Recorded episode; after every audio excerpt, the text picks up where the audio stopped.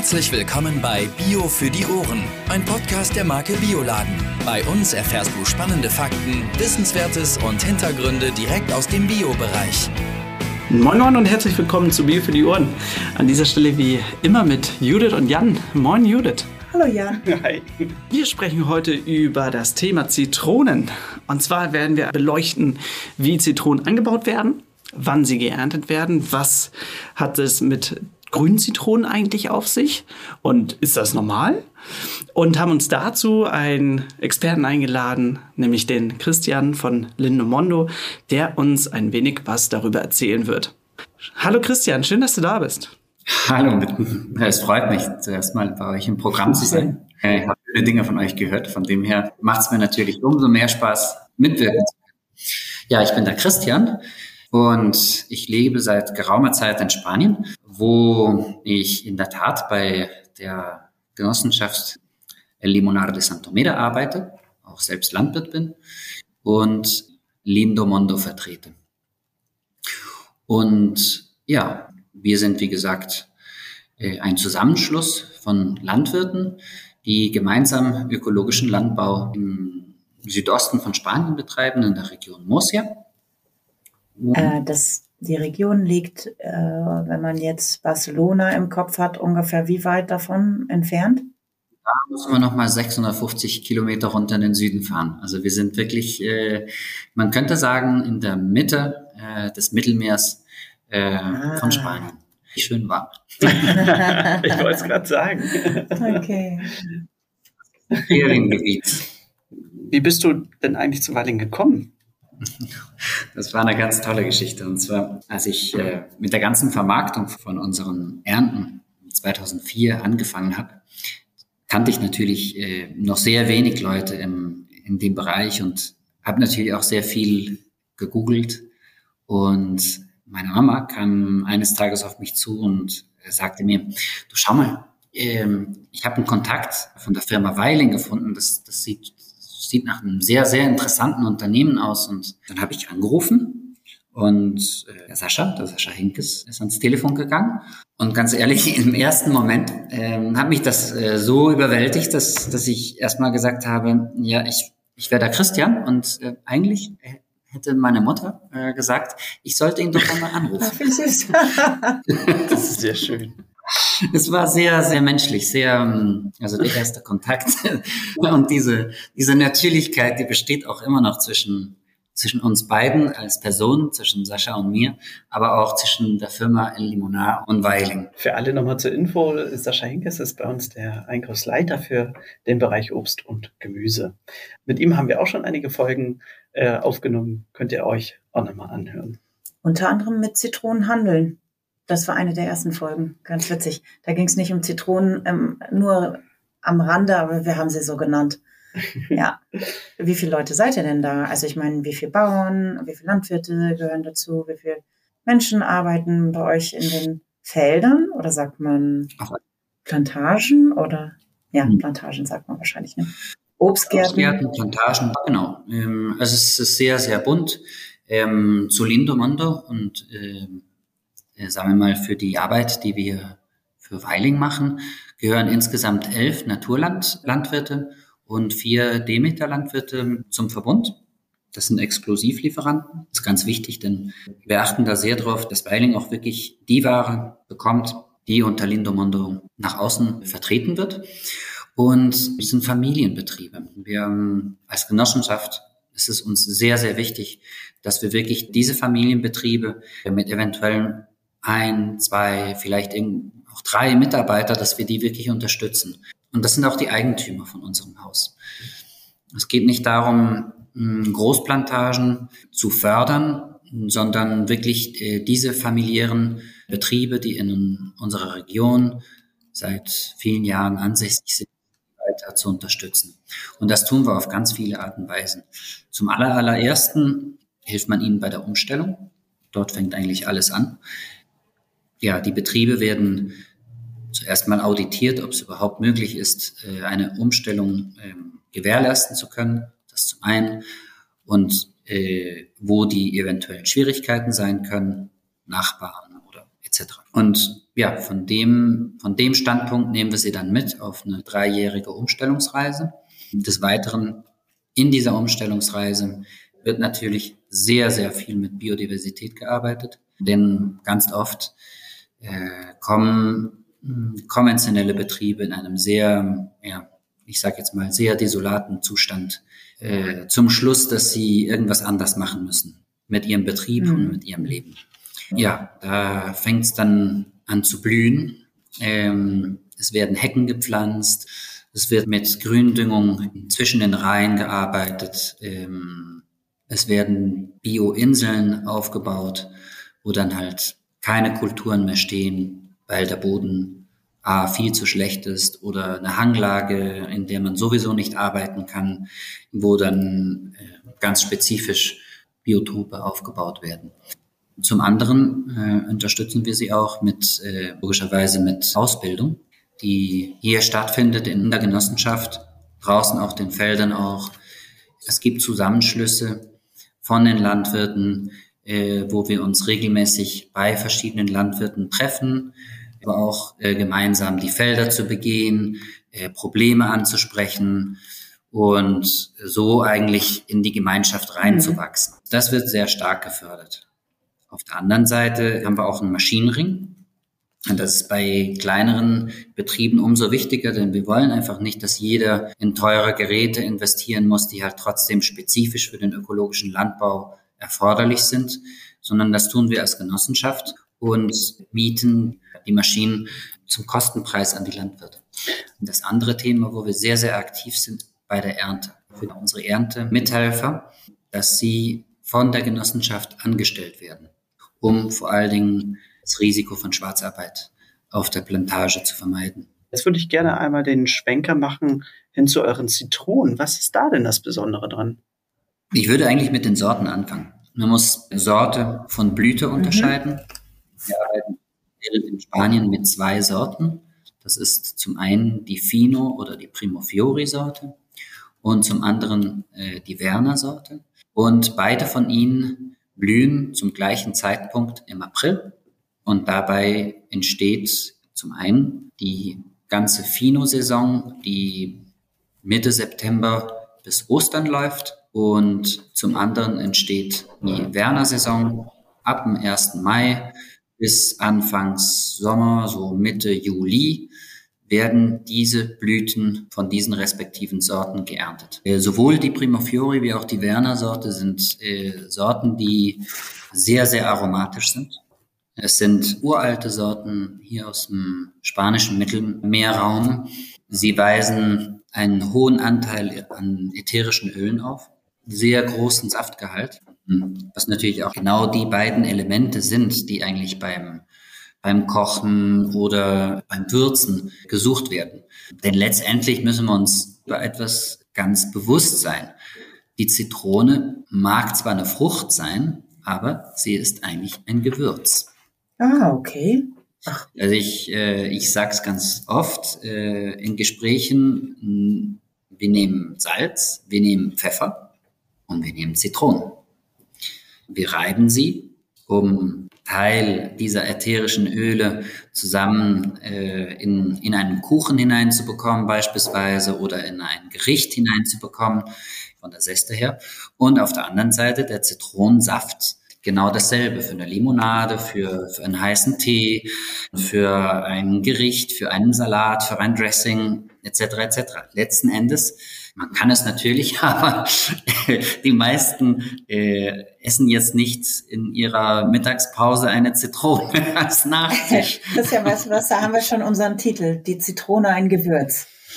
Ja, cool. Wir sind ein Gewürz und als solches, treu der Ursprung und den Sorten, überliefern wir mit dem Aroma und dem Saft ja eigentlich eine uralte Geschichte ist genauso spannend, finde ich, wie, wie der Pfeffer, Kurkuma oder äh, die ganze Gewürzwelt ist doch was ganz Spannendes. Und ich finde das bei den Zitronen eigentlich genau dasselbe. Sogar das Blatt wird hier in, in Murcia sehr oft ah. gebraucht. Es gibt ein regionales Gericht, das sind die Paparajotes, wo wir die Blätter in einen Teig tauchen und äh, backen. Man isst dann später nur den Teig, aber durch die Aromen aus dem Blatt äh, haben sie diesem Teig eine ganz nette, feine Note Zitronengeschmack äh, überliefert. Und ja, also das finde äh, find ich jetzt, macht die Zitrone spannend. Ist ein Gewürz. Sehr schön. Und ähm, wenn wir jetzt mal überlegen, wie wird dieses Gewürz, die Zitrone als Gewürz angebaut, da macht ihr ja auch was Besonderes. Ja, ja. Also Zitronen sind allererstens mal Bäume und es sind sehr, sehr langlebige Bäume. Also ein Zitronenbaum kann über 40 Jahre alt werden. Wie vorhin schon bemerkt, gibt es hier in Murcia zwei Sorten, die dominieren. Das ist zum einen die Primo Fiori und zum anderen die Werner Zitronen. Und die blühen dann gemeinsam so um die Osterzeit. So April, je nachdem. Das ist ein bisschen unterschiedlich, hängt natürlich auch immer vom Wetter ab und von, von der Wärme oder der Kälte. Im Frühling mit dem ganzen Klimawandel im Moment ist das manchmal schon, schon eine Herausforderung, nicht um sie zum Blühen zu bringen, sondern auch diese Blüte dann, die recht lange dauert, wirklich zu einem ja, gesunden und erfolgreichen Abschluss zu bringen. Das ist eigentlich die Zeit, wo wir sehr, sehr, sagen wir mal, bemüht sind, in unserem Obstgärten auch wirklich nichts falsch zu machen. Ja, und die blühen dann gemeinsam und die Ernte bei dem Primo Fiori äh, fängt Mitte September, Ende September fängt sie an. Und das Spannende an einer Zitrone, an den beiden Sorten, ist, dass sie zwischen Primo Fiori bis zu dreimal geschnitten werden und die Werner normalerweise zweimal. Werner Zitronen fängt äh, die Ernte nach Ostern an, will also heißen, die Blüte der Werner Zitrone, die wächst durch den ganzen Sommer, durch den ganzen Herbst, durch den ganzen Winter bis in den Frühling vom April 2024. Ja. Genau dort wird sie erneut blüten. Okay. Aber ihre Ernte vom 2023 fängt erst im Mai an. Okay, das heißt, sie hat dann noch zwei oder anderthalb Monate praktisch die alten Früchte am Baum hängen. Ganz genau, ganz genau. Und das wiederum macht diese Sorte anfälliger für Ernteschwankungen. Heißt also auch, dass normalerweise vom Oktober bis Ende April es meistens recht stabil im Zitronenmarkt auch ist, was die Verfügbarkeit äh, anbelangt und dann später Mai, Juni, Juli es etwas äh, unterschiedliche Dispositionen von einem Jahr zum anderen gibt. Das ist ein sehr wichtiger Unterschied zwischen diesen beiden Sorten. Und dann auf der anderen Seite, beide äh, Sorten haben Ende des Sommers noch eine weitere Blüte. Und diese Blüte, die erntet man im August und im September des Folgejahres, also praktisch ein Jahr später. Äh, diese Blüte ist nicht so üppig, aber das ist das, was wir hier allgemein auf Spanisch Rodrejos, aber auf Italienisch wären das die Verdellis. Und die erntet man im Sommer. Nun, die Verdellis, weil sie genau im Sommer geerntet werden, sind oftmals grünlich. Und das auf einem ganz bestimmten Grund. Denn wir brauchen genügend Unterschied zwischen der Tages- und der Nachttemperatur, dass Zitronen gelb werden. Das heißt aber nicht, dass sie nicht reif sind. Auch wenn sie grün sind, haben sie das gleiche Aroma und äh, den gleichen Saftgehalt. Der einzige Unterschied ist die Schale, die weiterhin grün ist. Das verhält sich doch bei den Clementinen genauso, oder? Richtig, ganz genau. Ja, Clementinen und Orangen passiert genau dasselbe. Ja. Und gibt es einen geschmacklichen Unterschied? Nein, überhaupt nicht. Gar nicht. Das ist eigentlich, ja, da, da, das sind Kommunikationsprobleme äh, seit ganz vielen Jahren, dass die Leute darauf bestehen, dass die Zitronen gelb sind. Aber Zitronen sind nicht gelb. Zitronen sind gelb in verschiedenen Monaten des Jahres und grün in anderen Monaten des Jahres. Und das hat auch nichts mit ihrem Reifezustand zu tun. Die Reife einer Zitrone ist dann erreicht, wenn sie A genügend Saftgehalt und B die richtigen ätherischen Öle hat. Und nicht, wenn sie gelb okay. oder grün ist. Also ich merke, wir ändern den Titel. Zitronen sind ein Gewürz und grün. Zitronen sind grün und ein Gewürz. Zitronen, das Denkt ihr, die wird gehört, die Folge? Das finde ich ja stark, also wirklich. Also ich bin auch drauf reingefallen bis jetzt.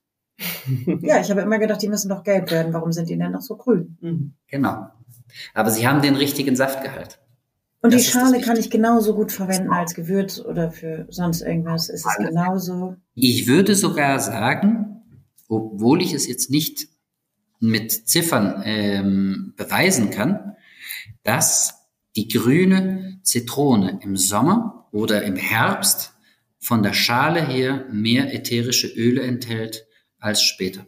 Mhm. Das ist wie mit gefühlte Temperatur. Das kann man auch nicht ganz genau sagen, aber Ja, genau. aus Erfahrung ist es so. Es riecht, es, sie riecht schon. Spannend. Ja, das finde ich sensationell. Das ist ja unglaublich. Also da müssen wir noch mal Marketing machen. Gut, dass wir mit diesem Podcast hier anfangen, Mensch. Ja, mal sehen, wie häufig wir noch den Titel ändern. Ja, genau, was du sonst noch für grandiose Neuerungen für uns auf Lager hast. Hm, apropos Lager. Nicht, dass dieser Übergang jetzt Mhm. geplant gewesen wäre, aber Lager. Lagert ihr auch Zitronen oder kommen die, also ähnlich wie bei Äpfeln, oder kommen die immer frisch bei uns an? Das ist genau, das ist ein ganz wichtiger Unterschied zwischen den Äpfel beispielsweise und Birnen und dem Zitrus allgemein, aber auch ganz speziell äh, bei den Zitronen. Zitronen werden jeden Tag frisch geerntet. Ihr habt stets Ware bei Weiling, die nie älter ist als eine Woche. Wow. Und ihr müsst bedenken, zwischen drei und vier Tage Transit haben. Das ist beeindruckend. Sogar im Sommer, immer. Bei jedem Wetter, bei jeder Temperatur. Das hat auch mit größter Wahrscheinlichkeit, obwohl ich das auch wieder nicht, äh, das müsste man untersuchen, mit Sicherheit einen, äh, eine Auswirkung auf das Vitamin C-Gehalt der Zitrone. Frischer geht's Ja. nicht. Frischer ist, sich mit der Kiste Zitrone ins Flugzeug setzen. Mm. Aber ähm, wie gesagt, äh, nee, das ist immer frische Ware. Die Zitrone, rein theoretisch könnte man sie lagern, ja, aber ähm, prinzipiell tun wir das nicht. Hm.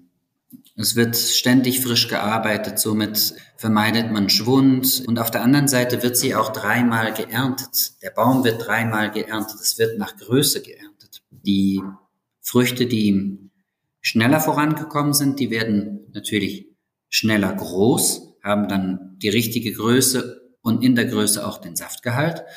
Und die kleineren kommen dann nach. Und so wird der Baum dann dreimal im Jahr geerntet. Also in der respektiven Saison. Mm, Da habe ich gelesen, dass man auch Bäume zwingen kann, dass sie blühen. Und wie, wie geht das? Und macht ihr das auch? Will man das? Will man das? Ja, genau. Also ich meine, Hm, Das ist richtig.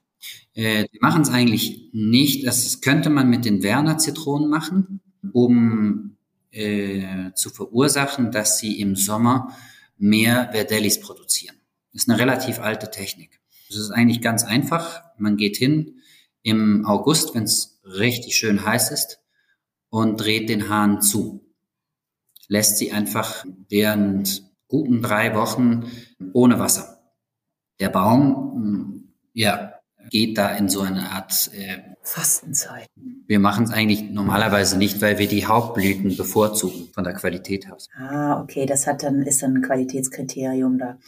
Letzten Endes der Hormonhaushalt vom Baum wird durch so ein Phänomen sehr stark beeinflusst. Und das müsste man dann wirklich jedes Jahr wieder gleich machen, weil der Baum eigentlich vollkommen aus dem Zyklus rauskommt. Ja, okay, das kann man ja verstehen. Also, Von dem her ist es zum Teil eine relativ riskante äh, Angelegenheit. Wenn diese Verdelli-Blüte dann wegen A oder B nicht gut vorankommt im September, Oktober, mh, dann hat man wirklich ein Problem. Dann steht man nämlich ohne Ernte da. Deswegen ist es trotzdem sinnvoller, die Hauptblüten von der Sorte und mit den natürlichen Kräften wachsen zu lassen und nicht versuchen, da irgendwie reinzufuschen. die Zitronen haben ja auch unterschiedliche Größen. Ja, auf alle Fälle. Und hat es eine Auswirkung auf Qualität oder Geschmack oder Gar nicht. gar nicht? Und ist, das hängt, hängt das mit dem Zeitpunkt, wann ihr das erntet, also dass sie unterschiedlich groß sind, oder ist das einfach, ja, Diversität? ist das Zweite. Es hat keine Auswirkung auf die Qualität. Des, und wir reden ja auch über Unterschiede im Millimeterbereich. Ja. Wo das natürlich optisch auffällt. Ein Kaliber 5 Drohnen hat mit einer Kaliber 2 und 3 äh, sehen sehr unterschiedlich aus. Aber es ist genau wie ein Apfelbaum, genau wie jeder andere Obstbaum. Er hat große und kleine Früchte und sie sind nicht alle gleich. Aber ähm, logischerweise ähm, äh, es ist erzwinglich von der Verkaufsnorm, dass alles nach Millimeter sortiert wird und dann ähm, dementsprechend auch wie Schrauben in die Kiste gelangen. Die Norm. Wann greift ihr zur Zitrone? Zu welcher? Angreifen wir zu welcher Zitrone? Ja. Ähm, Ich lehne mich mal aus dem Fenster und sage, ein Spritzer Zitrone macht jedes Gericht besser. Mhm. Aber auf alle Fälle. Nee, nee, das, ähm, das gehört hier in praktisch jedes Gericht. Wir, ähm, wenn wir einen, einen Bouillon machen beispielsweise, dann tun wir da, tun wir da Zitronensaft. Also wir nehmen eine frische Zitrone und spritzen da ein bisschen Zitronensaft rein. Sogar auf äh, die Spiegeleier wird, wird hier ein Muss der Zitronensaft draufgetan. Das ist in einer französischen Gourmetküche sagt man ein kleines Spritzchen von, von Zitronen. Oder so, ne? Ja, ist, ist ein Geschmacksverstärker, ein ganz natürlicher Geschmacksverstärker. Mhm. Ja, wollen wir, komm, also jetzt müssen wir ähm, nochmal ein bisschen über Sorten sprechen. Ich hatte eben notiert Fino und Primo Fiori, aber du hattest da noch was von Werner gesagt. Sag das doch nochmal bitte für unsere Zuhörenden auch zum Mhm. Notieren, damit Ja. wir auch im Geschäft jetzt nach den richtigen Sorten gucken. Ja, ja, in Spanien ähm, dominieren zwei, zwei Sorten. Das ist zum einen die Fino-Sorte. Äh, das ist ihr Kürzel. Äh, ganz ausgesprochen wäre die Sorte Primo Fiori. Aber das tun wir nicht, sondern wir nennen sie einfach kurz Fino. Hm, Das ist wie ein, Kürzel. Und dann noch zur anderen Seite äh, hätten wir die Sorte Werner. Das ist die zweite Sorte. Man kann mh, zu ihren Unterschieden Folgendes sagen. Die Fino-Sorte ist die frühe Sorte, die Mitte September bis hin zu Ostern, eventuell bis Anfangs Mai. Ja. Sie hat äh, eine dünnere Schale und das ist auch deswegen hält sie dann später, wenn die Temperaturen bei uns steigen, hält sie den, die starken Sonneneinstrahlungen nicht mehr aus und wird dann überreif. Aber sie kommt sehr gut durch den Winter. Sie ist sehr, sehr saftig und sehr aromatisch. Die zweite Sorte, die Werner Sorte, die läuft von, wie gesagt, vom Anfangs Mai bis äh, Mitte, Ende Juli ist ihre Ernteperiode. Und von, von der Haut aus her äh, ist sie etwas dicker in der Schale, also das Weiße in der Frucht ist dicker, aber das ist ihr Sonnenschutz. Du musst bedenken, dass diese Zitrone, wenn sie ähm, Juni und Mitte Juli, Ende Juli geerntet wird, dass wir zum Teil Tagestemperaturen von 35 bis 40 Grad haben. Und das muss die Zitrone am Baum aushalten können, denn wir ernten die Ware immer frisch, tagtäglich, außer sonntags. und sie hat durchaus einen hohen Saftgehalt auch und ist natürlich sehr spannend, weil die einfacher ist vielleicht zum Reiben. Es sind meist, meistens etwas größere Früchte auch, die gut in die Hand reinpassen, damit man sie auch schön in der Küche verwenden kann. Christian, ich muss mal ganz kurz fragen. Also, wie schreibt man Werner? Werner schreibt sich W, ähm, wie, Also V, ne? Wahrscheinlich. wie bitte? V, ne? Ja, V, ganz genau. V. Äh, V-E-R-N-A. Okay, gut. Damit auch jeder das auf dem. Mhm. Ja. Und jetzt muss ich mal kurz überlegen. Jedes Jahr zu meinem Geburtstag, der Ende September liegt, gibt es Zitronenkuchen. Mhm. Und diese Zitronen, ja, die waren letztes Jahr, waren die noch grün. Nee, dieses Jahr waren sie noch grün. Also 23, als ich. Wenn du 24 welche haben willst. Oder was meinst du? Nein, ich meine gerade, ich hatte nur gerade überlegt, passt das zusammen? Also, da, ich habe sie ja dann im September gekauft praktisch. Und das waren grüne. Das, äh, daran erinnere ich mich noch. Mhm. Ach, witzig. Magst du so gern Zitronenkuchen? Ich liebe Zitronenkuchen. Ah, okay. Haben die verschiedenen Namen der Zitronen vom selben Baum etwas mit der Erntezeit zu tun? Nein. Okay. Also die, da gibt es ein ganz wichtiges Thema und das sind die Verdellis. Ja, die, diese Sommerzitronen. Übrigens habe ich auch im September Geburtstag. Eiern. Ja, sehr schön. Normalerweise liegen wir ganz nah an einer Weilingmesse und dann können wir uns einen Zitronenkuchen zusammen machen. Oh ja. Gut so. Die Verdelli-Zitronen, die wir im Sommer ernten, nennen wir beide, ob sie jetzt vom Fino-Baum oder vom Werner-Baum stammen, nennen wir sie einfach Verdelli. Das ist aber kein richtiger Sortenname. Das ist eigentlich ein rein kommerzieller Name. Es sind immer noch Finos und es bleiben immer noch Werners. Okay. Also, meiner Idee nach, oder wenn ich mal in Spanien gewesen wäre, gibt es ganz viele so äh, Zitronenbaumplantagen, Gärten, Obstgärten. Mhm. So, und da ist mir bis jetzt noch nichts Besonderes aufgefallen, wie das angebaut wird. Aber bei euch ist das was Besonderes. Ihr habt nämlich einmal eine sehr uralte maurisches Anbausystem, Mhm. das eure Anbaumethoden beeinflusst. Und ihr baut in moderneren Varianten an. Es wäre schön, wenn du uns dazu von zu beiden Dingen mal ein bisschen was erzählen kannst. Ja, das allererste, und das ist wichtig, wir im Südosten von Spanien sind wir wirklich in eines der, der heißesten Regionen Spaniens. Und auf der anderen Seite auch, wenn wir jetzt ein bisschen in der Geschichte zurückgehen, war Spanien in dem Teil, großen anderen Teilen auch, unter maurischem äh, ja, Einfluss. Das heißt, die ganzen Kenntnisse aus der Wüste wurden hier eins zu eins umgesetzt, um dieses Land urbar zu machen oder die Landwirtschaft äh, zu modernisieren in der damaligen Zeit. Der Fluss Segura wurde mit Kanälen umgeleitet. Das sind dann die Hauptwasseradern und die Nebenadern, um von einem höheren Punkt, logischerweise, alles mit Gravitationssystemen, äh, um von dort aus dann Land urbar machen zu können in der Nähe des Flusses. Wenn man Wasser, ich sage jetzt mal, äh, den Berg nach oben bringen wollte, dann tat man das, und die sind heute auch noch zum Teil im Einsatz, mit Wasserrädern. Und so gelang es äh, unseren Vorfahren hier, ähm, ein ganz ja, ein ganz breites äh, Anbaugebiet rund um den Fluss Segura aufzubauen, wo halt äh, prinzipiell Zitrus angebaut wurde, aber natürlich auch ganz viel Gemüse. Die Menschen lebten da, ihre, ihre Plantagen, aber auch ihre, ihr tägliches äh, Gemüse wurde dort natürlich angebaut und auch das, was auf dem Markt verkauft wurde. Und dieses System ist zu einem sehr, sehr großen Teil äh, erhalten, wurde natürlich auch etwas modernisiert, aber hat, äh, hat zur Folge, dass wir Landwirte in diesem Agrarsystem haben. Und äh, das hat im ökologischen Landbau äh, ganz interessante Vorteile. Zum einen, sehr wahrscheinlich der wichtigste, ist der hohe Anteil an Biodiversität. Äh, Wasser ist Leben und rund um diese Kanäle äh, wächst halt ganz, ganz viel spontane Vegetation. Äh, die blüht, ziehen alle Insekten an, sind Schlupf äh, Ort für Nützlinge, für Vögel, für ähm, allen möglichen, also für alle Tiere. Ne? Ja. Ganz genau, ganz genau.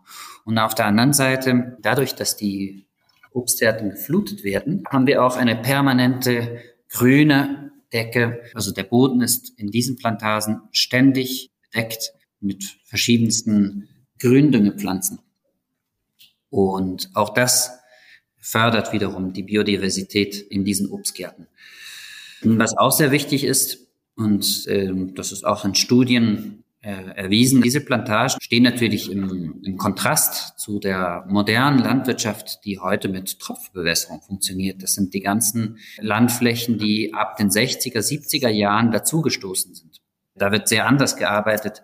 Da arbeiten wir über, über Pumpsysteme und das steht natürlich im, im starken Kontrast. Ähm, aber das, äh, das Wasser, was letztendlich in einem maurischen System verwendet wird, aufs Jahr ausgerechnet, ist dasselbe. Okay. Der Unterschied besteht darin, dass die, das Tropfbewässerungssystem auf äh, Landflächen arbeiten kann, die A, sandige Böden enthalten und B, nicht eben sind. Und für ein Flutungssystem muss das Land komplett eben sein. Und auf der anderen Seite sollte es sich trotzdem um schwerere Böden handeln, weil sonst die Wasserspeicherkapazität zu gering ist. Ja, das ist so ein bisschen der, der, der große Unterschied zwischen einer Kulturform und der anderen. Ah, ihr seid ja Demeter bzw. Naturland zertifiziert und gibt es da unterschiedliche, also die einen, also ich sage jetzt mal, Demeter ist dann bei dem einen Anbausystem und Naturland bei dem anderen? Nee, eigentlich nicht. Okay, äh, ist es gemischt? Beides, beides gemischt, ja, doch. Nee, nee, nee, nee, beides gemischt. Bei Naturland war es halt vor allen Dingen äh, wichtig, ähm, zum Anfang wollten sie eigentlich nicht äh, die traditionellen Bewässerungssysteme zertifizieren, weil Naturland sehr, sehr streng mit Wasser äh, umgeht. Und erst durch die Erforschung, äh, wie ganz genau dieses maurische Bewässerungssystem funktioniert und was mit dem überschüssigen Wasser passiert, dass das Wasser nicht irgendwo verloren geht, sondern für den nächsten Landwirt wieder zur Verfügung steht. Und wenn der es nicht braucht, dass es dann wieder in den Fluss zurückführt. Erst als das äh, gesehen wurde, ähm, kam dann auch äh, die Möglichkeit, diese Landflächen zu zertifizieren. Das war ein sehr interessanter Austausch über die Gegebenheiten im, im traditionellen Anbausystem. Ähm, ja, so richtige Studie, ne? Hast du äh, vorhin genau. gesagt, ja. Mhm. So ist es, ja. Mhm. Ja, spannend. Gibt es hm, Auswirkungen wie auf die Zitronen, auf den Geschmack, wie ihr anbaut? Also nach Demeter oder nach Naturland? Oder ja, gibt es Menschen, die da einen Unterschied draus machen? Ich denke sicherlich schon, ähm, aber ich glaube nicht, dass es sich äh, nur auf den Geschmack auswirkt. Mhm. Letzten Endes, das ist jetzt eine Reflexion, ähm, ist ein Gedankenzug. Wir schränken uns mit unserer, unserer Wahrnehmung, unserer heutigen Wahrnehmung leider viel zu oft auf rein äußerliche Kriterien ein. Äh, wir gucken auf die Farbe, wir gucken auf die Größe, aber wir beschäftigen uns nicht wirklich mit dem Inhalt eines Lebensmittels. Ähm, ah, okay. So leben wir in einer viel zu schnelllebigen Welt, ähm, die sich eigentlich mit dem Inhalt und der Herkunft von einem Lebensmittel gar nicht mehr beschäftigt. Wo man das wirklich merkt, ist, wenn man die Ware frisch aus dem Obstgarten nach Hause bringt, in die Küche und sie dann dort weiterverarbeitet. Könnten wir äh, Orangen und Clementinen noch so ein klein, wir könnten auch mhm. sagen, dass von euch ja auch noch die mhm. kommen und werden die da auch nach diesen Anbausystemen angebaut? Die werden ein Anbausystem angebaut und da sind wir auch relativ stark aufgestellt mit äh, sehr viel Orangen. Natürlich, äh, bei Orangen gibt es wesentlich mehr Sorten. Auch hier unterscheidet man eigentlich zwischen zwei großen Gruppen. Das sind zum einen die Sorten mit einem Nabel. Äh, das ist die ganze Nabelgruppe. Der gehört dann halt die Navellina, die Lanelade, die Washington Nabel, die Powell, die Chislet und noch viele mehr. Aber auf die beschränken wir uns äh, im täglichen.